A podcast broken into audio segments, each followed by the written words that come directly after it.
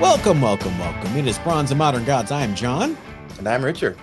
Hey, we have a viewer mail today. With the return of viewer mail. We've got all our regular features like our underrated books of the week, 25 year rule. But before we get started, we have a new sponsor on the show, Richard. Now, before we get into this, uh, longtime viewers of the show know how Richard signs off every week. How do you go, Richard? What do you say? Everybody stay safe. Well, this is right in line with that advice, Richard. You guys are aware identity theft is the fastest growing crime in America. There's a new victim every 14 seconds. Let's count together. Ready? uh, and that's why we're excited to have partnered with uh, today's sponsor, Aura. I am a huge proponent of, of personal security and personal safety. Um, and Aura supports that. Uh, it's a new app that combines the um, identity theft protection, fraud monitoring, a VPN, which everyone should be using, password management, which everyone should be using, and an antivirus software all in one. Now, true story. Swear to God, I got an email yesterday uh, announcing a uh, settlement from a large credit monitoring company because of a security leak. I'm eligible for a settlement. And that's just one example of what can happen out there. Uh, one look at my account on Aura, and I can see how many times Aura found my passwords or personal identification on the dark web. Aura also gives you near real time alerts on suspicious credit inquiries, like if someone's trying to open a credit card or a loan in your name. Scary mm-hmm. stuff that you can get protected from. It is. And Aura's uh, VPN allows you to stay anonymous online by keeping your browser history and personal information safe and encrypted. Everyone should be using a VPN protect yourself from all of the uh, tracking information that comes from um, major browsers and services. It's an important thing to have. And you could protect yourself from identity theft at aura.com slash bronze. Again, that's our code, or that's not our code, that's the URL to use. Mm-hmm. Aura.com slash bronze. We have a link in the show notes as well. If you sign up for Aura with our link, aura.com slash bronze, You'll not only get a two week free trial, you'll also be supporting the show. And I'm so glad I finally get to say this for real after making it a running joke for so long. yeah, so head on over to aura.com slash bronze to try Aura uh, for 14 days for free and protect yourself and stay safe. See, it pays off. and now we're back with our hot book of the week. Richard, I I roll. I roll. I'm just saying it. I'm rolling my eyes preemptively. You go ahead. The hot book this week is Spawn number one. Really? Okay. Yeah. Yeah. Todd McFarlane announced this week that the Spawn movie is back on track with Jamie Foxx to star. This All right, hold is- on. Let me stop you there. I know black don't crack, but Jamie Foxx is not that young. I know. Uh, you there are a lot of other aspiring actors that I'm sure would have loved to play that part. Uh, maybe it's Jamie wanted to do this. You know, this, I'm not know. trying to be ageist, but isn't he our age? Yeah, yeah, okay. but yeah, yeah. I mean, look at Ryan Reynolds. Ryan Reynolds wanted to be uh, Deadpool, and he made it happen. Maybe this is the same thing. I, will he also play like a character like Wanda from In Living Color? Oh man. well, let's, let's get back to this book. The 90 day GPA average for a CGC 9.8 is a whopping $183, which is probably $182 more than this book should be going for. But Richard, there is an exception here. Tell everybody what the exception is. the, the newsstand, which is actually quite rare, rare uh, is going for $8.99 as a 9.8. That's $899. yes. See, I disagree with John. I, I think this book is uh, an important book for people to have in their collection. Everybody should have a copy of this book. You can buy a raw copy of this book for 15, 20 bucks, right?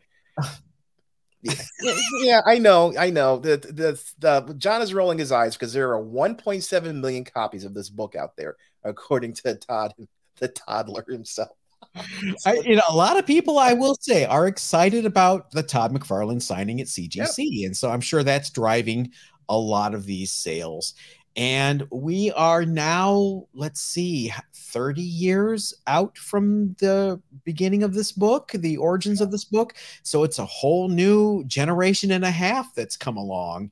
And yeah. maybe maybe this book has bopped around in bargain bins for so long that I don't know. I'm trying to make excuses for it now. No, I mean it's it's the longest uh, um, longest running title from an independent, right? She passed Cerebus uh, a couple years ago. Yeah. Um, Todd Savage Dragons right behind it, right? It, yeah, yeah, you're right.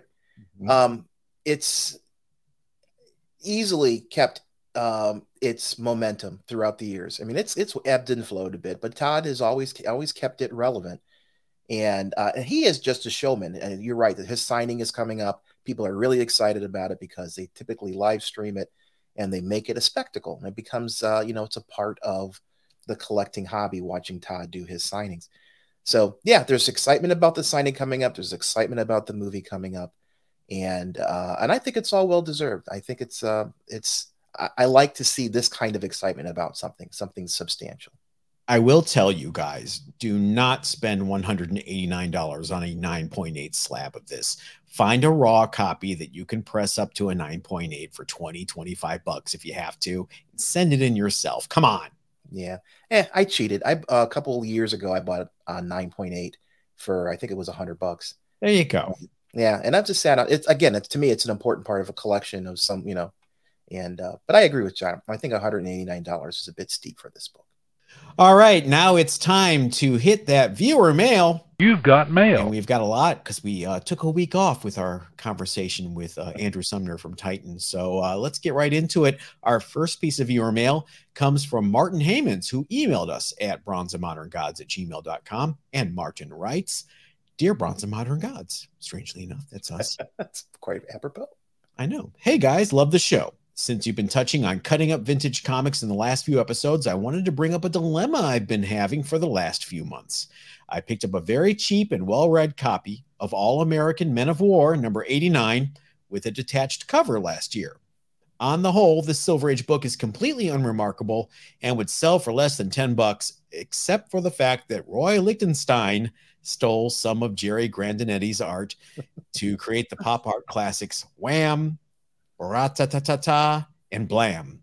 It's such a low grade copy that I'm very tempted to cut out and hang the pages in question on my wall because of their cultural and artistic importance. I'm still not sure what I'm going to do, but I wanted to bring up a different perspective on the issue. Well, yeah, okay, Martin. Um, cheap book, still historically significant. You made the argument for me. I, you know, you're saying yourself here that it's an important book even if it's a detached cover and it's a rag. F- do a color photocopy of the pages if you want. Why do you have to cut up the? I, I do you want the patina? Do you want the yellowing? Is that what's going on? Oh yeah, I'm torn about this one. I can understand. You know, um, some people let me know I I do uh, comic book related art, and I have been tempted at times um, to use real comic book pages in my artwork because it's relevant to what I do. And, you know, I would never use anything like, you know, Amazing Fantasy 15 or, or any, any real uh, high value book, but I, I could see myself taking a low end book and using, you know, using the, the artwork for it um, as background to something that I would do. So, you know, I, I could understand why he would want to take this, this book which has significance to him and you know and it, ties directly into this uh this uh you know what roy lichtenstein uh, did. Um so you know it's it's you know it's 10 bucks. I, I think there is a difference. I think what really i think chaps are what, what gets chaps when something when something chaps you?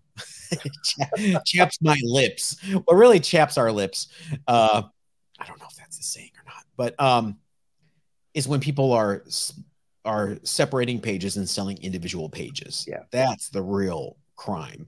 I think, you know, when I see people repurpose comic book uh, pages to make notebook covers and things like that, I, I don't really hate on that that much. And maybe this is a case like that. I just know that All American Men of War 89, if that that's the right issue, yes. Um, I want one. I wish I had one. I've never owned one, and that's one of the books that's on my list. So maybe I'm maybe I'm feeling some sort of way about this that I should not be. no, you bring up a good point. Um, we, he's not talking about taking this book and chopping it into pieces and then marketing, selling it as you know individual pieces. He's going to take it and he's going to put it on his wall. You know, it's going to be a piece of art. And you know, there's a lot long history of people repurposing um, printed materials for artistic purposes. So, I, I all right, I really Susie Orman, Susie Orman hat. You are approved, Martin. You are approved. all right, what's your, what's your first piece of your mail? Uh, my first piece is from Alan Carr. Um, good afternoon, gentlemen. Uh, another Aussie checking in to say what a great show. Andrew was great, and I would like to see more. Well, thank you. The thing with Aussies, uh, we absorb the cultures of both countries, so we get it, uh, get to enjoy it all. My two all-time favorite heroes, uh, Dan Dare and Flash Gordon. Ooh. I yeah, um, we I had a great time uh, talking with Andrew. He he's a really really we have a lot of background that's very similar. Um, I grew up, you know, when I was when I was in my formative years, um, eight nine years old. Um, I, I can still remember it to this day. We went to Jamie's Flea Market, which is a flea market there in um, on, uh, Northeast Ohio, and my mom bought me a a book. You know, she used to buy me books all the time. Um, this was a this was a annual, Eagle Annual for 1962.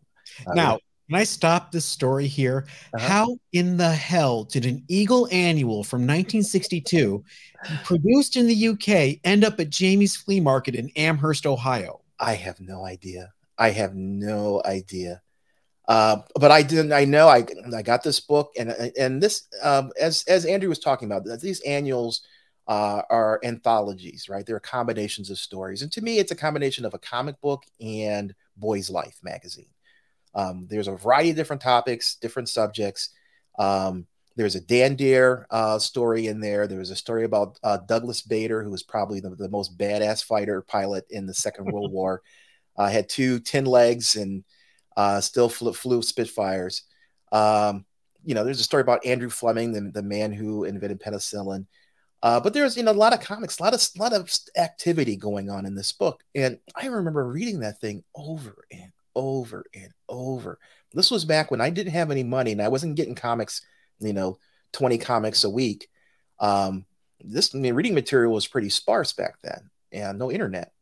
And uh, this this book was really important to me, and it really fostered in me a love of you know these serialized stories. And uh, so yeah, I I you know Dan Dare is, is, is someone who's dear to my heart as well, and uh, I I am jealous of you, Alan, having access to both the American content and the British content because this is the only piece of British content that I really had access to until uh, in the 80s when um, at uh, 2000 AD and and uh, and Judge Dredd and, and things like that came. Uh, I had access to that stuff through my local comic book stores.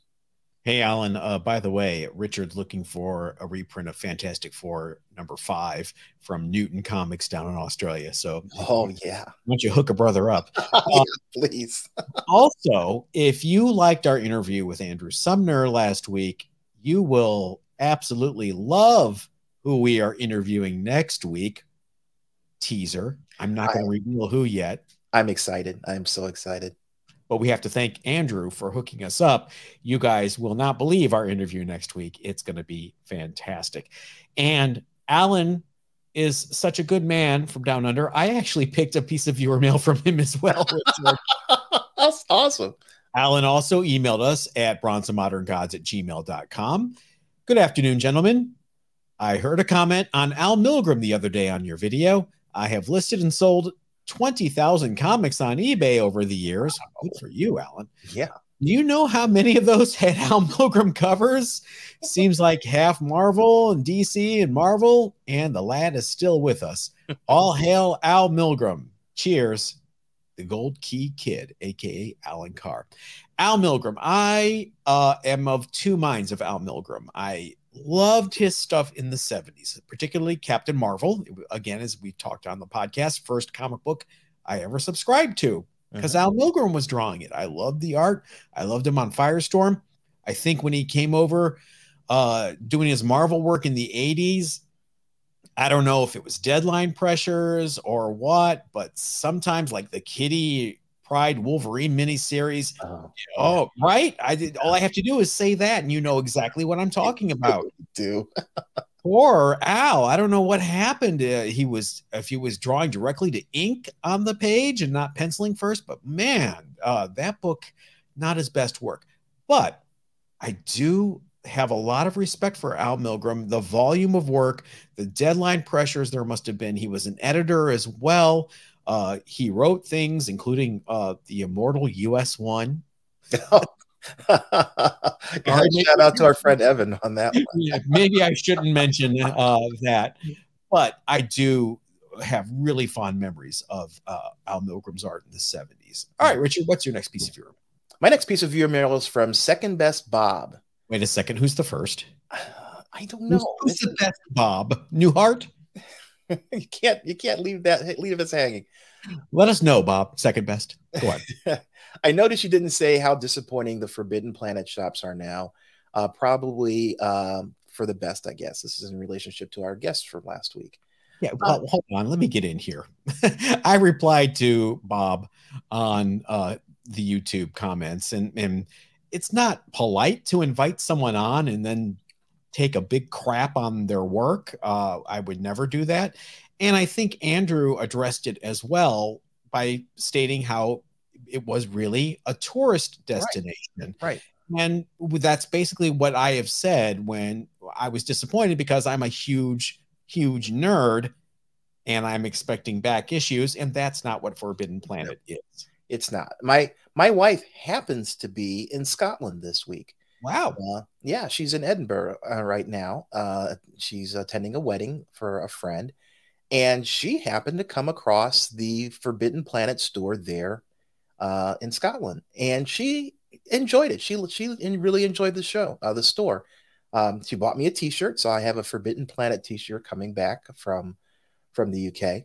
But I I I think it's one of those things where it's a different it's made for a different audience than a, a comic book um, aficionado, more probably cult, pop culture oriented than it is specifically for uh, comic books, and that's okay. I mean, uh, to me, part of the things that keeps comic books alive is an ever growing audience for people uh, and an ever growing um, source of material that people f- find interesting and then can you know segue into the comic book collecting hobby so even though it may not be targeted directly for you uh, it could be targeted to the next generation or uh, future generations of comic book collectors and i think that's a good thing uh, bob second best bob please uh, write in and let us know who the first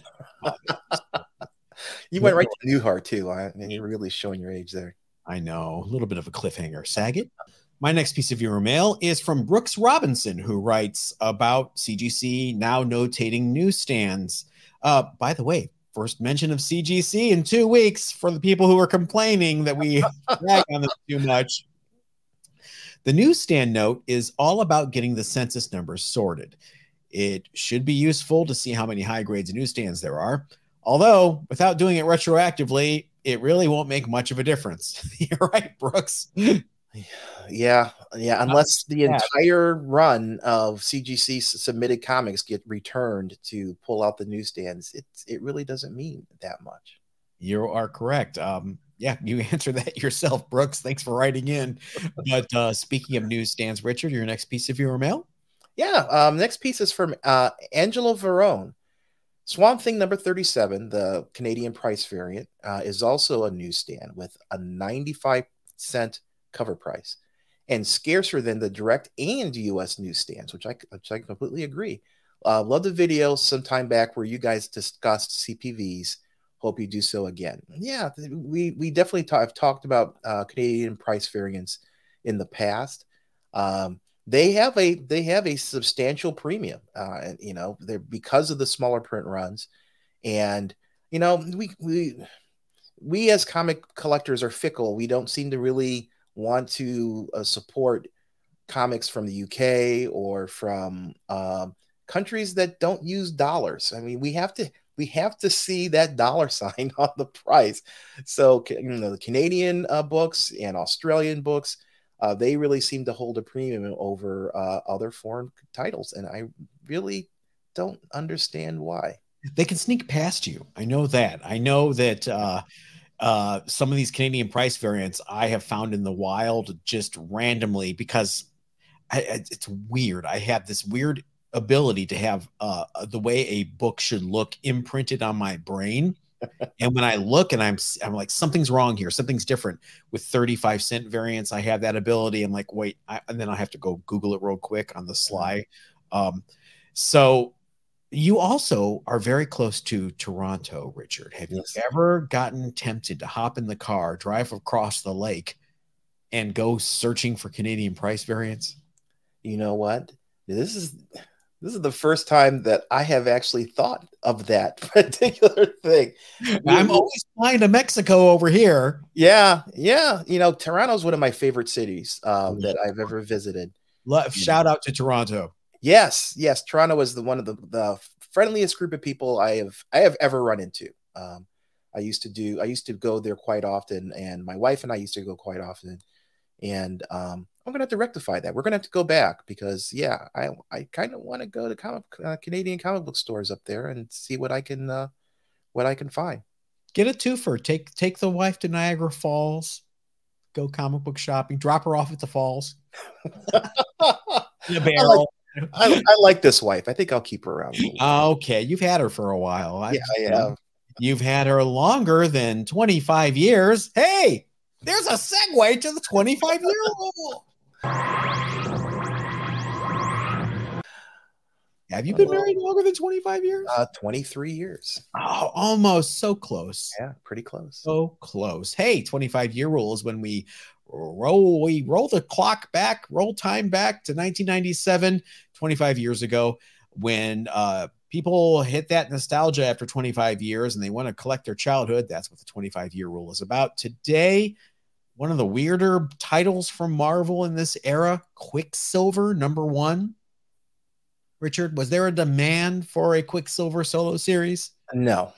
No this was the first ongoing series, the only ongoing series for one of Marvel's earliest mutants, if you think about it. First appeared in X Men number four with mm-hmm. the Brotherhood. Mm-hmm. It was by the creative team of Tom Peyer, Peyer, maybe Peyer, uh, and Rob Haynes. The concept was Quicksilver somehow ends up in Wundagore and becomes the leader of the Knights of Wundagore. Bit of a strange concept, especially when you consider that the Knights moved to Manhattan which made it a little more relatable with the Marvel Universe. I don't know how long you could sustain a book that took place in Wundagore and relatable. well, by issue eight, the entire creative team had turned over, new writers, new artists. And by issue 13, it was all she wrote, 13 issue run. Why did this book exist? Question mark. Copyright protection, maybe? They had to have Quicksilver on the cover with a logo to protect that copyright? Could could very well be. Why not just have him guest star in Spider-Man team up or something? I don't. I, I, Tom uh, Peyer, sorry, pet project from some some editor. I don't know. I don't know. Tom Peyer wrote some good stuff. I, I some of his DC stuff was really good. I remember the name. Uh, I've never read this book, never had any interest. Quicksilver as a character has been messed with mentally so much. He's mm-hmm. insane. He's not insane. He hates Crystal, his wife, and Luna, his daughter. He loves them. Oh, I, I imagine they try to resolve this in this book. I know Peter David tried in X Factor when Quicksilver was a member of X Factor. Meanwhile, Full runs of this book can be had on eBay from anywhere from $10 to 25 bucks. So if you're really curious about Quicksilver Solo Series, head over to eBay, drop uh, just a few coins, and you can find out for yourself. Yeah. Hey, guess what? What's that? It's time for underrated books of the week. All right. Why don't you start? Yeah, my underrated book is a kind of an interesting pick. Uh, I picked Daredevil number two from 1964. Hmm. Um, you know, it's, it's this is the second appearance of Daredevil, mm-hmm. uh, second appearance of Electro. Yes, uh, two of the major characters characters in the the Marvel pantheon. Hey, the thing's in there too. Oh, that's true. For uh, there's a Fantastic Four appearance in this in this mm-hmm. book as well. The thing comes to hire Matt Murdock as a lawyer. you know this this book is I, I think pretty key and it's you know number issue number one of daredevil is has gone stratospheric mm-hmm. um but you know later issues uh, you know are somewhat more affordable this book here there um there are 1875 copies on the census um as a counterpoint for the uk version which is a pence version there are only 22 Mm. People go out and buy those Pence versions because I think at some point people are going to realize that you know there's there's some rarity there. Um, but this book is to me is relatively affordable. Uh, uh, a 3.0 CGC 3.0 um, goes for 386. These are last last sold values. A 5.0 is 510 dollars. Um, you know, 7.5 starts to climb up is 1200 and, and an 8 uh, an 8.5 is over 2000 but you know those lower grades are still in my opinion for second appearances of such major characters um, this is really affordable so if you can't afford it an issue number one of daredevil um, this is a great way of getting that early daredevil uh, appearance as part of your collection for what is still reasonable now um, you know with with i'm you know with certain things that have happened recently, um, we'll probably see more of Daredevil uh, in the upcoming uh, MCU. So now is the time to really start to latch onto this, you know, before the prices start to climb up again. First thing, you're you're being very vague and hinting at his appearance in She-Hulk. Oh man, I wasn't going to say it. Uh, I'll say it. I think it's not a spoiler. I mean, it's everywhere. I have you watched it? Yes, I have. And what did you think? I thought it was great. I exactly. thought it was great. Yeah. People complaining that it was lighthearted. Have you read Daredevil? I'm not talking the Frank Miller dark and gritty Daredevil. I'm talking any other era of Daredevil just about. The man was a jokester. He was he was Spider-Man Jr. in a lot of respects. So yes, there's some lightheartedness there. Um, this is also the second appearance of Electro wasn't Electro played by Jamie Foxx? Yes, yes, he was. okay, it's all coming around here. Yeah, J- Jamie Foxx is is the center. He, you know, he is the uh, six degree of separation character. Yeah. all right. um, my underrated book of the week this week is a real obscure Marvel Bronze Age title. It is Little Kids featuring Calvin number 10. What the heck is this, John? Uh, Little Kids was a Marvel reprint title in the early 1970s that reprinted Atlas era kids titles. Like uh, I don't know, they all were Dennis the Menace ripoffs, pretty much. yeah, same, until same concept. Exactly. Until this issue, when all new material was created starring a new character named Calvin. What is unique about this? Calvin may very well be the first kids comic that headlined an African American character. Oh, you know, I never thought about that. 1973. Am I missing anything? I don't think so. Think of. Yeah. I'm talking headliner. Uh, not much is known about the creator of this strip, Kevin Banks. He doesn't have any other comic book credits, and there's not much online about him, really. But Calvin ran for three whole issues until Little Kids was canceled with issue 12. Uh, this seems to have been completely forgotten by history. Um, this is one of thing the things in my wheelhouse. I was obsessed with little kids, particularly Calvin, for years. Uh, tried to get a high grade run. I had 10 and 11 and 12, probably nine fours, nine twos for years oh, wow. and years. Yeah, sent them to get slabbed. I think I sold my little kids number 10 to Bucky's Books a while ago. Shout out to Bucky a CGC 9.8 with a double cover sold for $450 in February of 2020. I think that's insanely cheap. I did not know a 9.8 of this book existed. uh, I'm shocked a 9.8 of this book existed. Yeah, I, am surprised that, that, that, these books tend to be very well read. I mean, they're kids' books. Kids' books. Yeah. Uh, I was obsessed with Lil Kids and its companion title, Lil Pals, which reprinted um, funny animal stories from the Atlas era. Oh, wow. Okay. Yeah. So, uh, you know, running alongside a Millie the Model at the time, uh, you know, Marvel kept their kids' titles going for a lot longer than they probably should have. uh, to revive them in the 80s with the Star Comics line for a few years. But uh, yeah, little kids featuring Calvin. No one seems to give Calvin his props. No, I, hey, if anyone knows any more information on it, please uh, leave us a comment. I'd be very interested in hearing more about Kevin Banks, for example. I want Kevin Banks on the show. Where are you, Kevin Banks? Yeah, yeah, please. Um, that would be hopefully awesome. he's still around. Hopefully he's still with us. I, mm-hmm. uh, I, I remember, I vaguely remember, somebody in the comments, please correct me if I'm wrong. you will. Um, I remember someone actually asked Roy Thomas, who was editor in chief at Marvel uh, at this time, about this, and he had no recollection or knowledge of who this Kevin Banks was or why they did this, and so it really seems to be lost in the mists of time. So I would love to to learn more about this book and Kevin Banks. That is going to wrap it up for this week. Thanks, everyone. Remember, hit like if you are on YouTube, subscribe if you have not. If you're on your favorite podcast platform, why not leave us a review? Right, Richard? Please, please. We'd love to hear from everyone. And we'll catch you next time. Everybody stay safe.